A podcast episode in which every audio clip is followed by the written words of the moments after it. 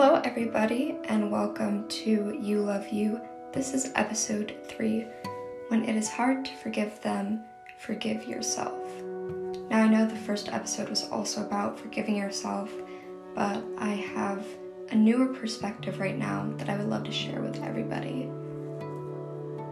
You see, I cannot explain to you what it is like to sit in a room full of strangers and explain to them that the person you once loved had forced themselves onto you, or hurt you, or abused you.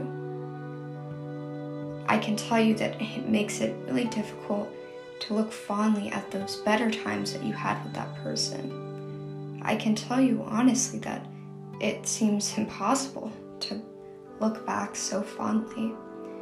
And I cannot really explain to you what life is like when you are grieving the loss of a relationship and when the only person that can really console your grief is that person that is now gone. And I can't really explain the level of embarrassment you feel deep within yourself in the midst of being about to send this funny post to somebody and realizing that they're not there. Realizing that they are not who you thought they once were.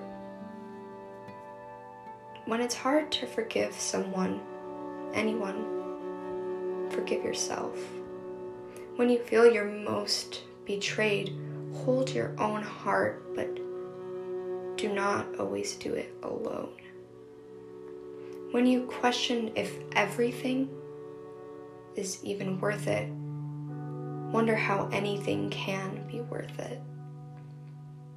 Your life does not start and it does not end with a person or a job or anything that this world can offer.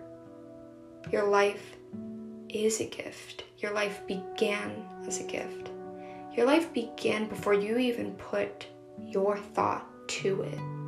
The act of leading life begins with your thoughts and your thoughts only, and only when your thoughts are directed only on your life.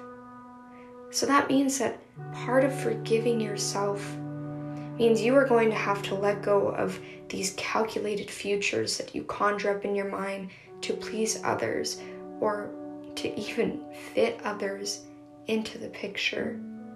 And forgiving yourself leads to the realization that life, that your future, only belongs in your heart. It is the non negotiable piece of you that no person is worth changing it for. That no thing is worth changing what you want your future to be and exactly how you want it to be.